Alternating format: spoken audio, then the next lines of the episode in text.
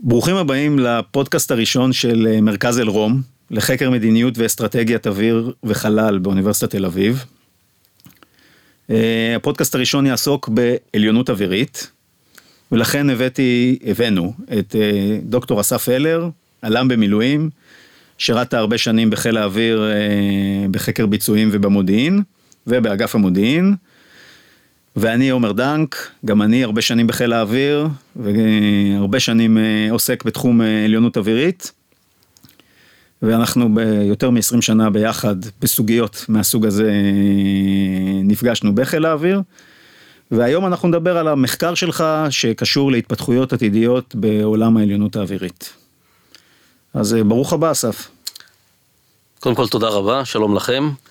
אה, ואני מבין שבעצם אה, זו שיחת חברים שיש לנו עוד כמה שותפים ברקע. אנחנו מקווים שזה יהיה הרבה ולא רק שניים שלושה שותפים ברקע, אבל אה, בשאיפה זה יקרה. אז בהתחלה היו מטוסים, איפשהו לפני 100 שנה הם התחילו להשפיע גם קצת במלחמת העולם הראשונה על שדה הקרב, בעיקר בענייני מודיעין. ואז היה קצת נ"מ, ואז המטוסים קצת עלו לגובה והתחילו טיפה טיפה טיפה לתמרן. ובסוף הם היו עם כמויות מאוד גדולות במלחמת העולם השנייה, אבל השפיעו בצורה מוגבלת.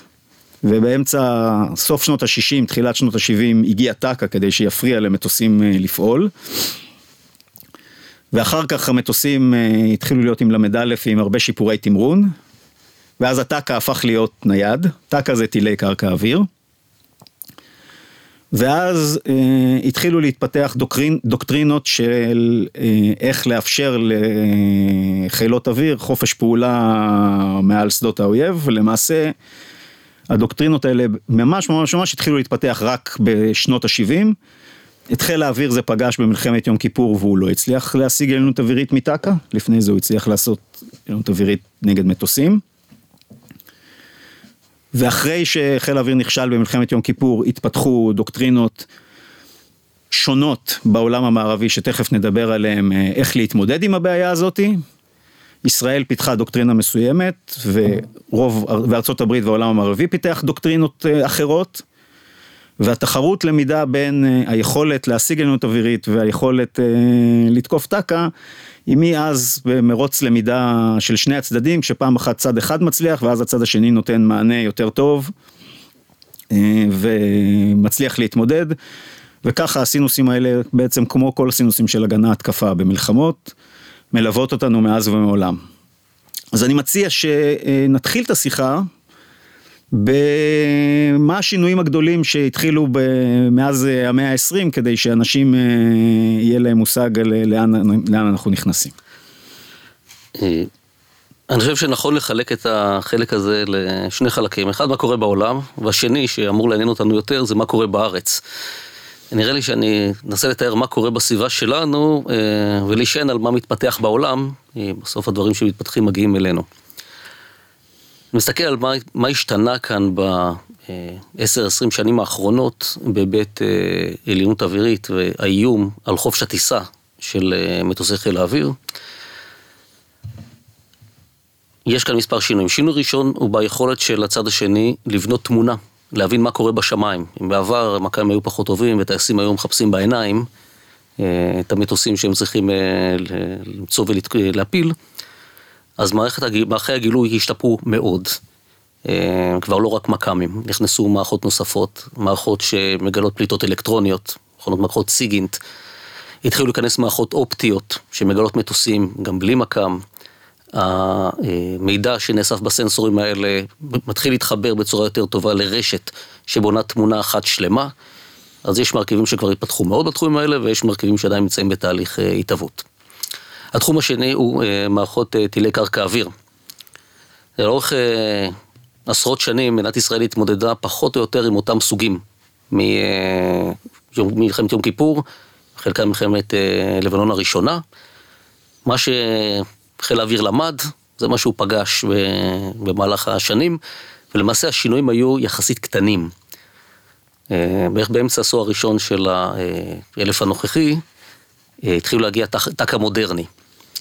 טאק המודרני הוא אצלנו היה חדש, בעולם כמובן היה קיים קודם, בערך המערכות שהגיעו מרוסיה, אה, שמה שמאפיין אותן שהן אה, משתנות בקצב מהיר יותר, מבוססות יותר על תוכנה, כוללות טילים מורכבים יותר, מכ"מים מתוחכמים יותר, יכולת עבודה רשתית, מציבות איום שהוא יותר מורכב, בעיקר איום שמולו לא אי אפשר לבנות פתרון פשוט, אה, ולומר אוקיי, פתרנו את זה לפני עשר שנים, כנראה בשנה הבאה זה יראה אותו דבר.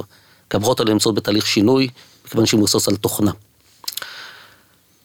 שינוי גדול שחל בעולם ועדיין לא קרה כאן, הוא כניסתם של מטוסי יירוט מתקדמים. למעשה חיל האוויר הישראלי לא רואה אופוזיציה של מטוסים מתקדמים בצד השני, למעט במדינות שהן כרגע נמצאות בשלום איתנו, או ביחסים, ביחסי קרבה מספיקים, כדי שלא נצטרך לדמיין מלחמה איתן.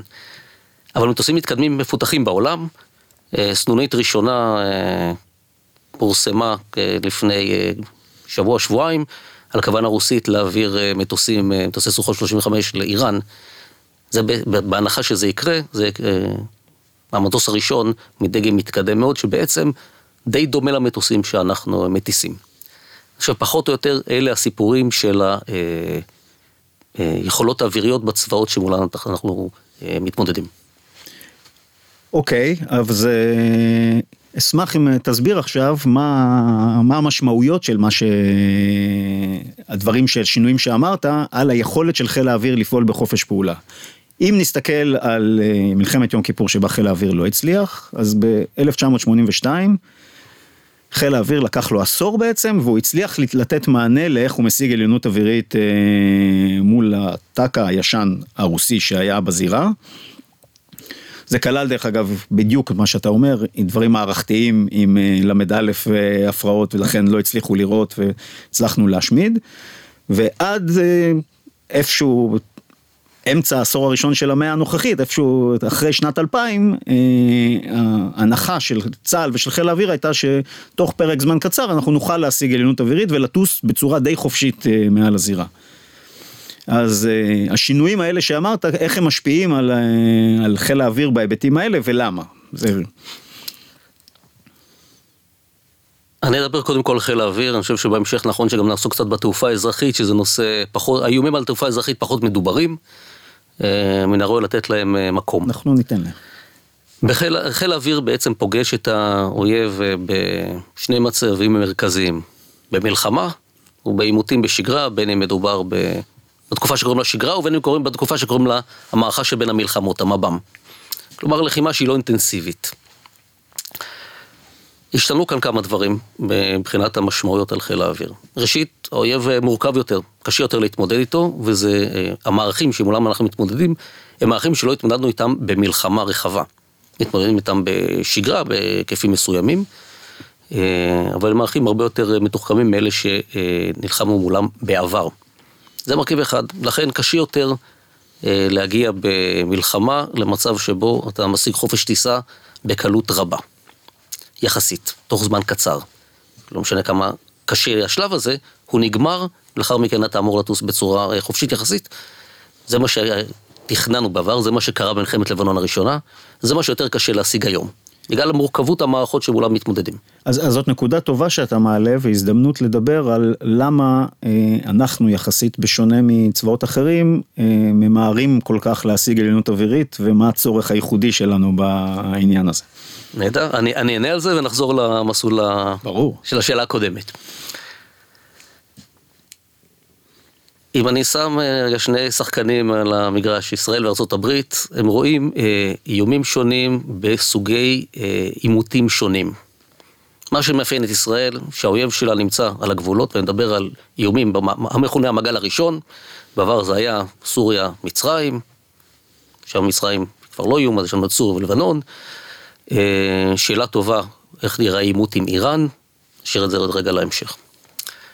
אבל בישראל היה שדה קרב, שידענו שהוא קרוב לגבול, חייבים להילחם שם, חייבים להצליח מההתחלה, להפעיל כוח אווירי באופן אפקטיבי, ולכן התפיסה שהתגבשה הייתה אה, שברגע שמתחילה המלחמה, יש אקט ראשון שבו אה, מנסים למצוא את כל מערכי ההגנה האווירית, לתקוף אותם, לפגוע בהם הכי קשה שאפשר, מתוך כוונה תוך זמן קצר יחסית, להגיע לחופש טיסה שמאפשר להפעיל את חיל האוויר, מטוסי חיל האוויר בחזית, בצורה בטוחה. למשל לסייע בקרב היבשה, ששם המלחמה אמורה להימשך זמן ארוך יותר. לאמריקאים הייתה תפיסה אחרת. הם יכולים להילחם בכל מיני מקומות בעולם. הם צריכים להגיע ממרחקים גדולים. לא תמיד יש אה, כוח קרקעי שצריך להילחם באזור. חלק מהמלחמות בכלל אמורות להיות, אה, להילחם אך ורק מן האוויר. איתו רגע על עומק, אה, עומק וייטנאם, מלחמה פוטנציאלית עם סין. המרכיב הקרקעי לא בדיוק נמצא שם, כבר מההתחלה. אפילו בעיראק זה לקח הרבה מאוד זמן. אפילו בעיראק. ש...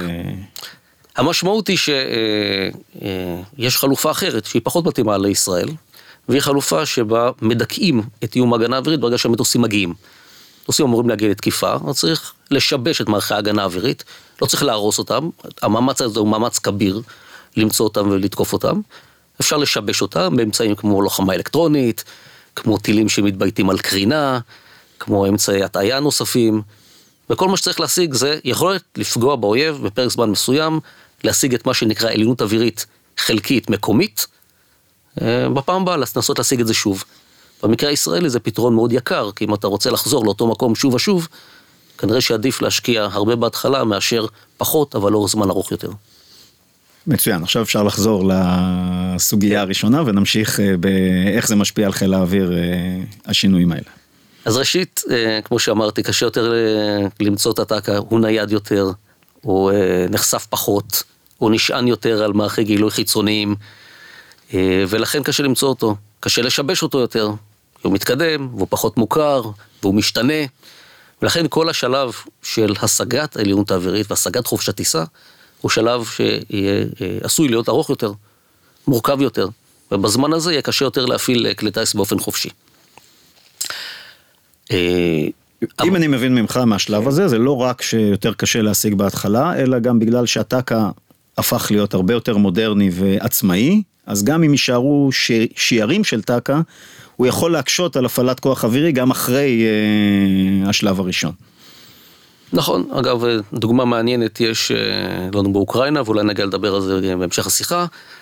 אה, הטק"א האוקראיני פרוס על מדינה מאוד גדולה, וכנראה גם חלק גדול מהזמן אה, מסתתר ונזהר להיחשף, ועדיין הצלחותיו המוגבלות יחסית בשלב הזה, מונעות מחיל האוויר הרוסי לנסות ולהיכנס לעומק אזור מאוים, מחשש שהמטוסים יפלו. לכן גם, גם אם אתה כאן פועל בהיקף מוגבל, עצם נוכחותו מונעת הפעלת כוח אווירי בצורה חופשית. מצוין. אני חושב, ויש עוד נושא שאני חושב שנכון לדבר עליו, זה נושא האיום בשגרה ובמב"ם.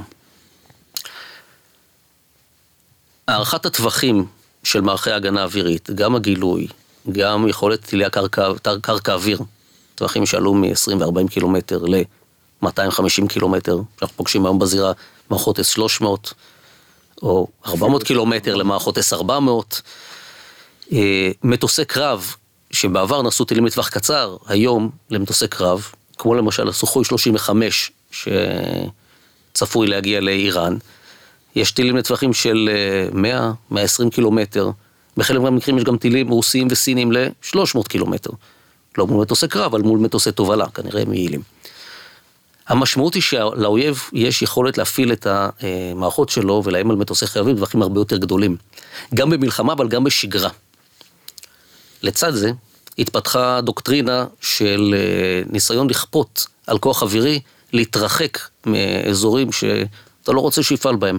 הרוסים מפעילים את הדוקטרינה הזאת בים הבלטי, בים השחור, אני מדבר על התקופה שלפני מלחמת, אה, מלחמה באוקראינה, אה, בים הצפוני, באוקיינוס השקט. אה, המשמעות היא שאם יפעילו כזאת תפיסה מולנו, בשגרה, טילי קרקע, סולת טילי קרקע אוויר שהטווח שלו 250 קילומטר, באמת תוכל לאיים על מטוסי חיל האוויר שטסים בים די רחוק מלבנון, די רחוק מסוריה. המשמעות היא שכנראה שחופש הטיסה יהיה מוגבל יותר, וצריכו לחשוב פעמיים, צריכו למצוא כלים שמאפשרים את הפעילות הזאת בשגרה, מכיוון שהדוקטרינה שהתפתחה והאמצעים שהתפתחו אה, יגבילו את אה, חופש הטיסה של חיל האוויר, גם בים, אולי אפילו גם מעל שטחנו. אז אני חושב שזה שינוי אה, גדול, העובדה שפעם ראשונה למעשה אמור להיות גם איום על מטוסי חיל האוויר מעל שטחנו, כי עד היום מה שהיה זה טילים שמשפיעים רק על מטוסי תובלה, ובעתיד המודרני יהיו טילים שיגיעו רחוק לתוך ישראל, גם שיכולים לפגוע גם במטוסי קרב. אז מכאן נעבור לתעופה אזרחית, איך השינויים המודרניים עשויים להשפיע על התעופה האזרחית.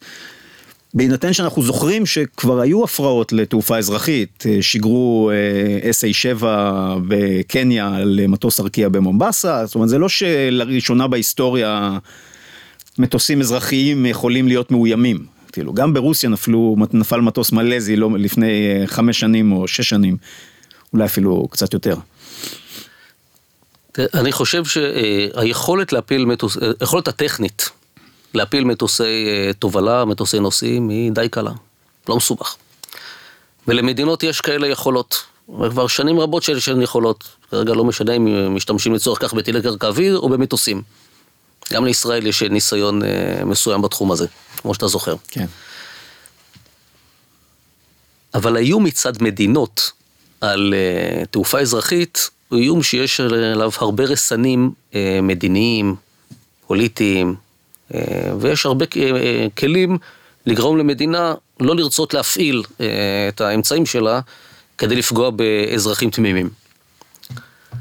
זה נראה אחרת כאשר מדובר בארגוני טרור או בארגונים סמי צבאיים, שהמחויבויות שלהן שומעות מחויבות של מדינות. ומה שקורה בשנים האחרונות זה שהיכולות של ארגונים כאלה לפגוע במטוסים, ובכלל זה במטוסים אזרחיים, נמצאות בעלייה. אנחנו ראינו את ההפעלה של אה, מה שמכונה תק"א משוטט איראני בתימן, טילי 358, אה, שהופעלו מול אה, מל"טים. מסוקים ומל"טים. מסוקים מול מל"טים. טילים שהטווח שלהם עשרות קילומטרים, ומופעלים על לא צריך מדינה שתפעיל אותם. יש גם צילום שפורסם באינטרנט לפני שנה פחות או יותר, של איזו מיליציה בעיראק, שהיא טוענת שיש לה את הטילים האלה. אה, המשמעות היא שארגון מיליציוני או ארגון טרור שמחזיק טילים כאלה שקל מאוד להפעיל אותם אה, וקשה למצוא את מי שמפעיל אותם והטווח שלהם מגיע לעשרות קילומטרים, זאת אומרת שאם הארגון הזה מפעיל את הטילים האלה אה, סמוך לגבול ישראל, הוא יכול לכסות באופן אפקטיבי חלק גדול ממדינת ישראל.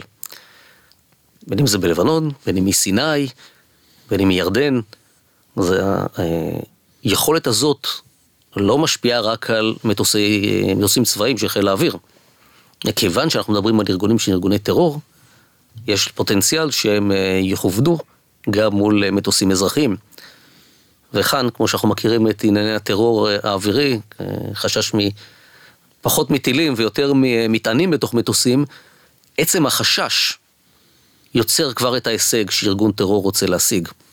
כי ישראל תלויה בתעופה האזרחית אליה וממנה, ואם יהיה מסוכן לנחות פה, מסוכן להמריא פה, אני חושב שיכולה להיות כאן השפעה אסטרטגית משמעותית. יפה, אז אחרי שהבהלנו את כל מאזיננו והם עוד רגע חוששים מלטוס, אז אני מציע שנסתכל רגע על המגמות, כאילו דיברנו בעצם על השינויים שהיו עד עכשיו, פחות או יותר. והשינויים האלה מעידים לפחות על אה, כמה, מג... כמה מגמות שמופיעות במחקר שלך, אה, שלאן אה, צפוי העולם להתקדם בעשור שניים הקרובים בעולם ההגנה האווירית ויכולות השיבוש של הפעלת כוח אווירי. אני חושב שזו הזדמנות טובה לדבר על לאן, לאן העתיד צועד בעניין הזה. אז אני חושב שאם נמשיך את הקו שבו התחלת, ננסה לענות גם על השינויים וגם על, על, גם על משמעותם. ההתפתחות הטכנולוגיות הן אה, מרשימות. אני צריך לסמן כאן את הדברים המרכזיים, את ההתפתחויות שהן באמת דרמטיות. אה, אני חושב שהיכולת לבנות תמונה ולהבין איפה נמצאים מטוסים, מל"טים, גם כאלה שיש להם חתימה נמוכה כמו F-35 או מזל"טים, יכול להיות שנמצאת בהתפתחות רבה מאוד בעולם, משקיעים בה הרבה, גם בסנסורים, סנסורים אחרים, זה כבר לא המכ"מים של פעם המצלמות, אלה מכ"מים מולטי-סטטיים שפרוסים על מספר, במספר אתרים במרחב, מכ"מים פסיביים שיכולים לגלות בלי אה, לשדר. מכ"ם משדר וקולט את ההחזר מהמטרה, אלה מכ"מים שרק מקשיבים להחזרים מכלי טיס שמגיעים מתחנות רדיו, תחנות טלוויזיה וכולי. יש התפתחות גדולה מאוד בתחום הרשת ובתחום היכולת הממוחשבת לבנות תמונה ולנתח אותה, מה שבעבר היית צריך עבור כוח אדם מיומן, היום מחשבים יודעים לעשות, ואז אפשר לבנות תמונה הרבה יותר שלמה ומלאה ורצופה, כדי לקבל החלטות, וגם קל יותר לבזר את התמונה הזאת למי שצריך לפעול, למטוסים שמפילים, למערכות טילים, למערכות לוחמה אלקטרונית. זה מרכיב אחד. המרכיב השני הוא שיש התפתחות אה, משמעותית ביכולת הטכנולוגית של מערכות הנשק, מטוסים ומטוסי יירוט וטילי קרקע אוויר, גם בטווחים של היום, גם יכולת הגילוי, גם יכולת להתמודד עם שיבוש.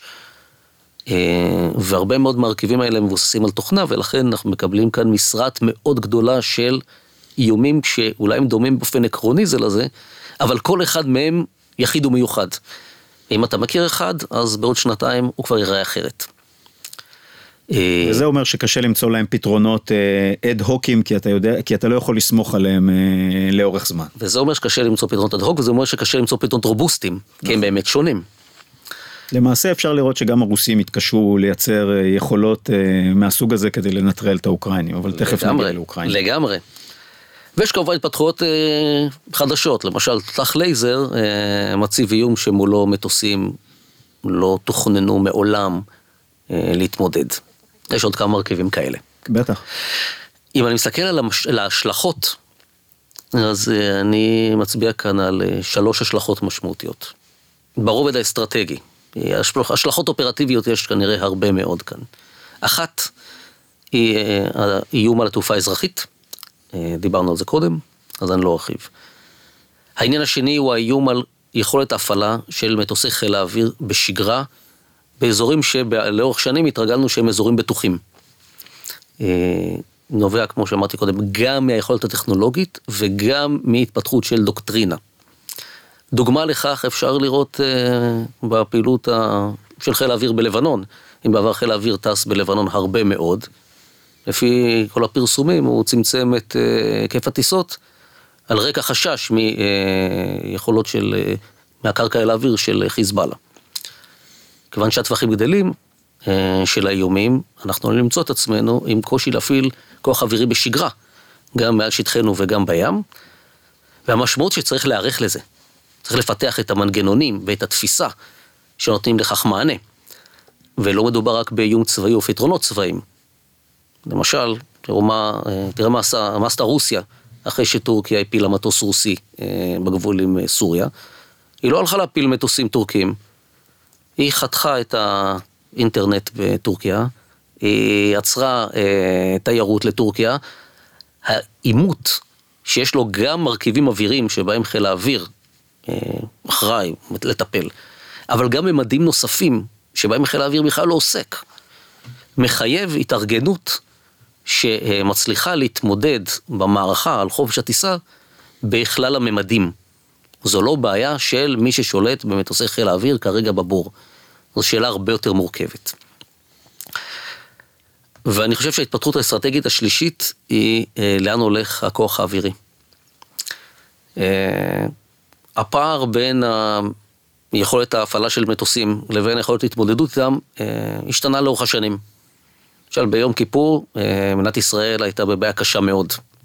וההגנה האווירית הצליחה לתת fight רציני למטוסי חיל האוויר.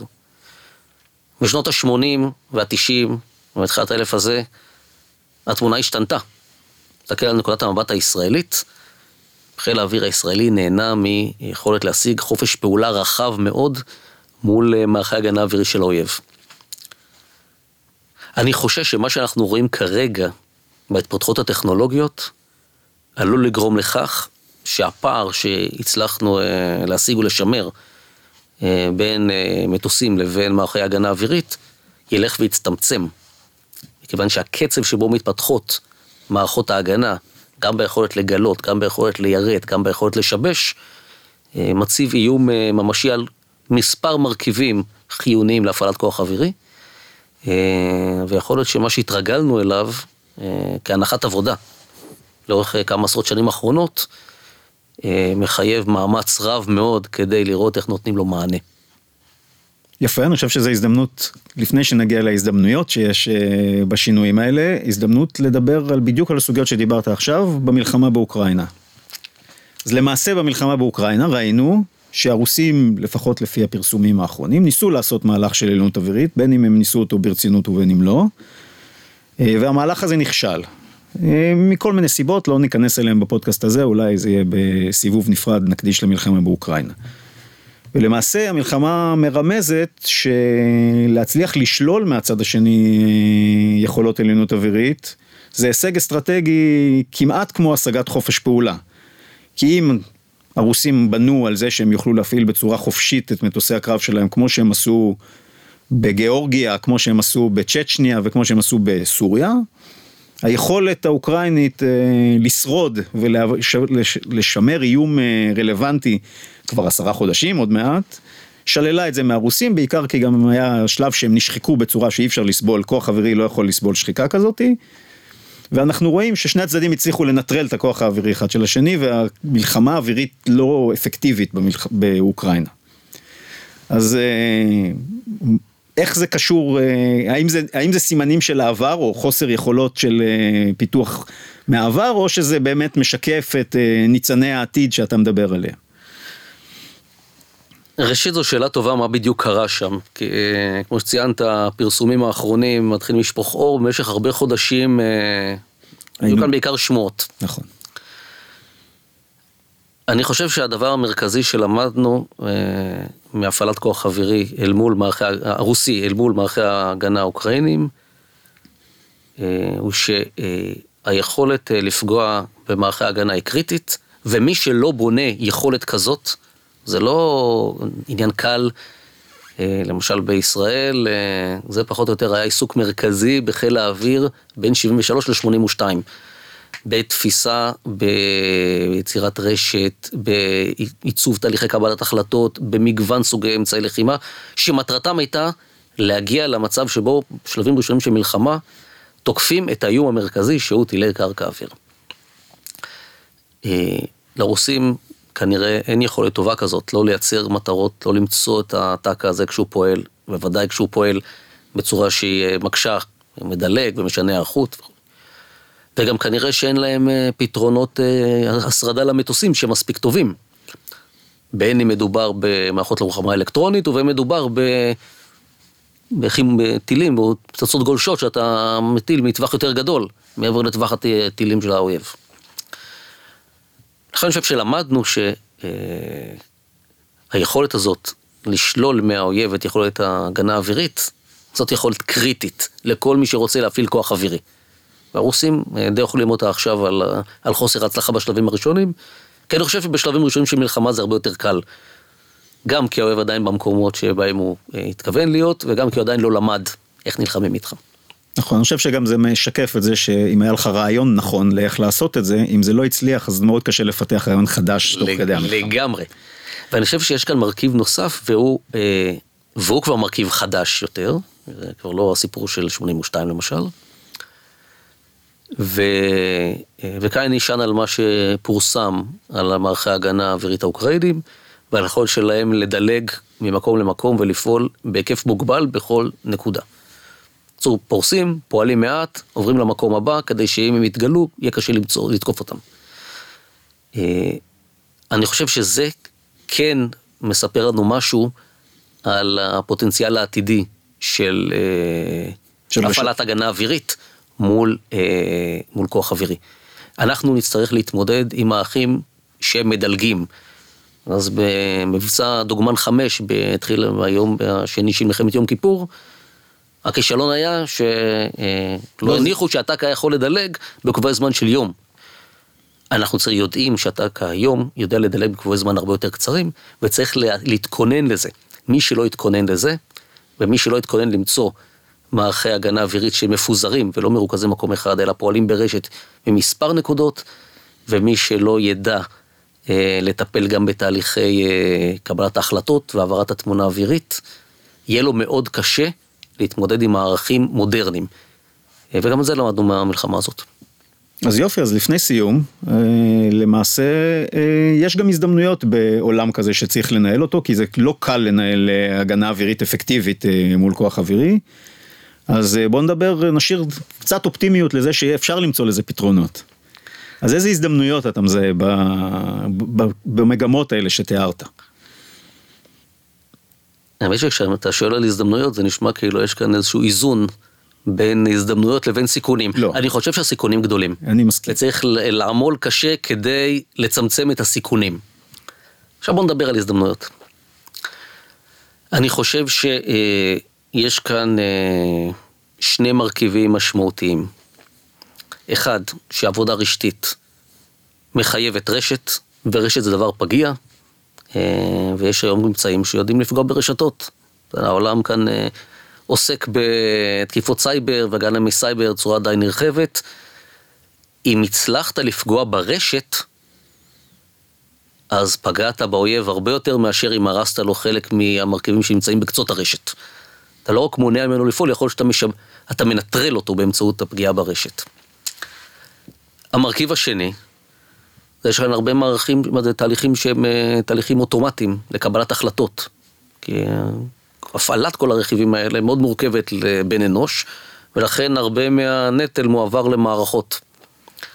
ומערכות, מטבען, יש להם נקודות תורפה. ואם נדע למצוא את נקודות התורפה האלה, או מי שרוצה להפעיל כוח אווירי ידע למצוא את נקודות התורפה במערכי ההגנה שמולו, ולפגוע בהן, הוא יוכל לנטרל אותן ביתר קלות מאשר אם הוא היה צריך לפגוע בהרבה מאוד אנשים שמקבלים החלטות. אני חושב שכאן יש אה, שני מרכיבים שהם אה, עם פוטנציאל השפעה מאוד גדול. אם אתה שואל אותי, איפה כאן הכסף הגדול במלחמה מול מערכי הגנה בעתיד, אני חושב שזה הסיפור ההתמודדות עם הרשת והתמודדות עם אה, יכולות אוטומטיות לקבלת החלטות, בצמתי קבלת החלטות. יש עוד הרבה מרכיבים נוספים, כי יש לכל כל אחד שמפתחים נקודות תורפה. אני חושב שיש כאן את נקודות התורפה הגנריות לצורת ההפעלה הזאת. מצוין, נראה לי שעברנו על אה, מה שרצינו, והגיע הזמן אה, לסיים בסך הכל. אז אה, אפשר להגיד שהצלחנו לסמן את האתגרים העתידיים של הפעלת כוחות אוויריים, ומדינת ישראל מתבססת על כוח אווירי כאמצעי ההרתעה ואמצעי האש המרכזי שלה כבר מאז אה, שנות החמישים, זה לא עניין אקראי. ועם האתגרים האלה תצטרך להתמודד אה, בשנים הקרובות. מכיוון שהצלחנו לתת אה, תשובות בעבר לאתגרים מאוד מורכבים, אני מאמין שאם נרצה ונצליח להקדיש את האמצעים, את המשאבים, גם את הקשב ואת ה, את הקשב ואת היכולת לפתח רעיונות, וגם את המשאבים הכספיים והטכנולוגיים, נוכל גם לזה. מעולה. אז אה, דוקטור אסף פלר, תודה, ואני הייתי עומר דנק. להתראות. ביי.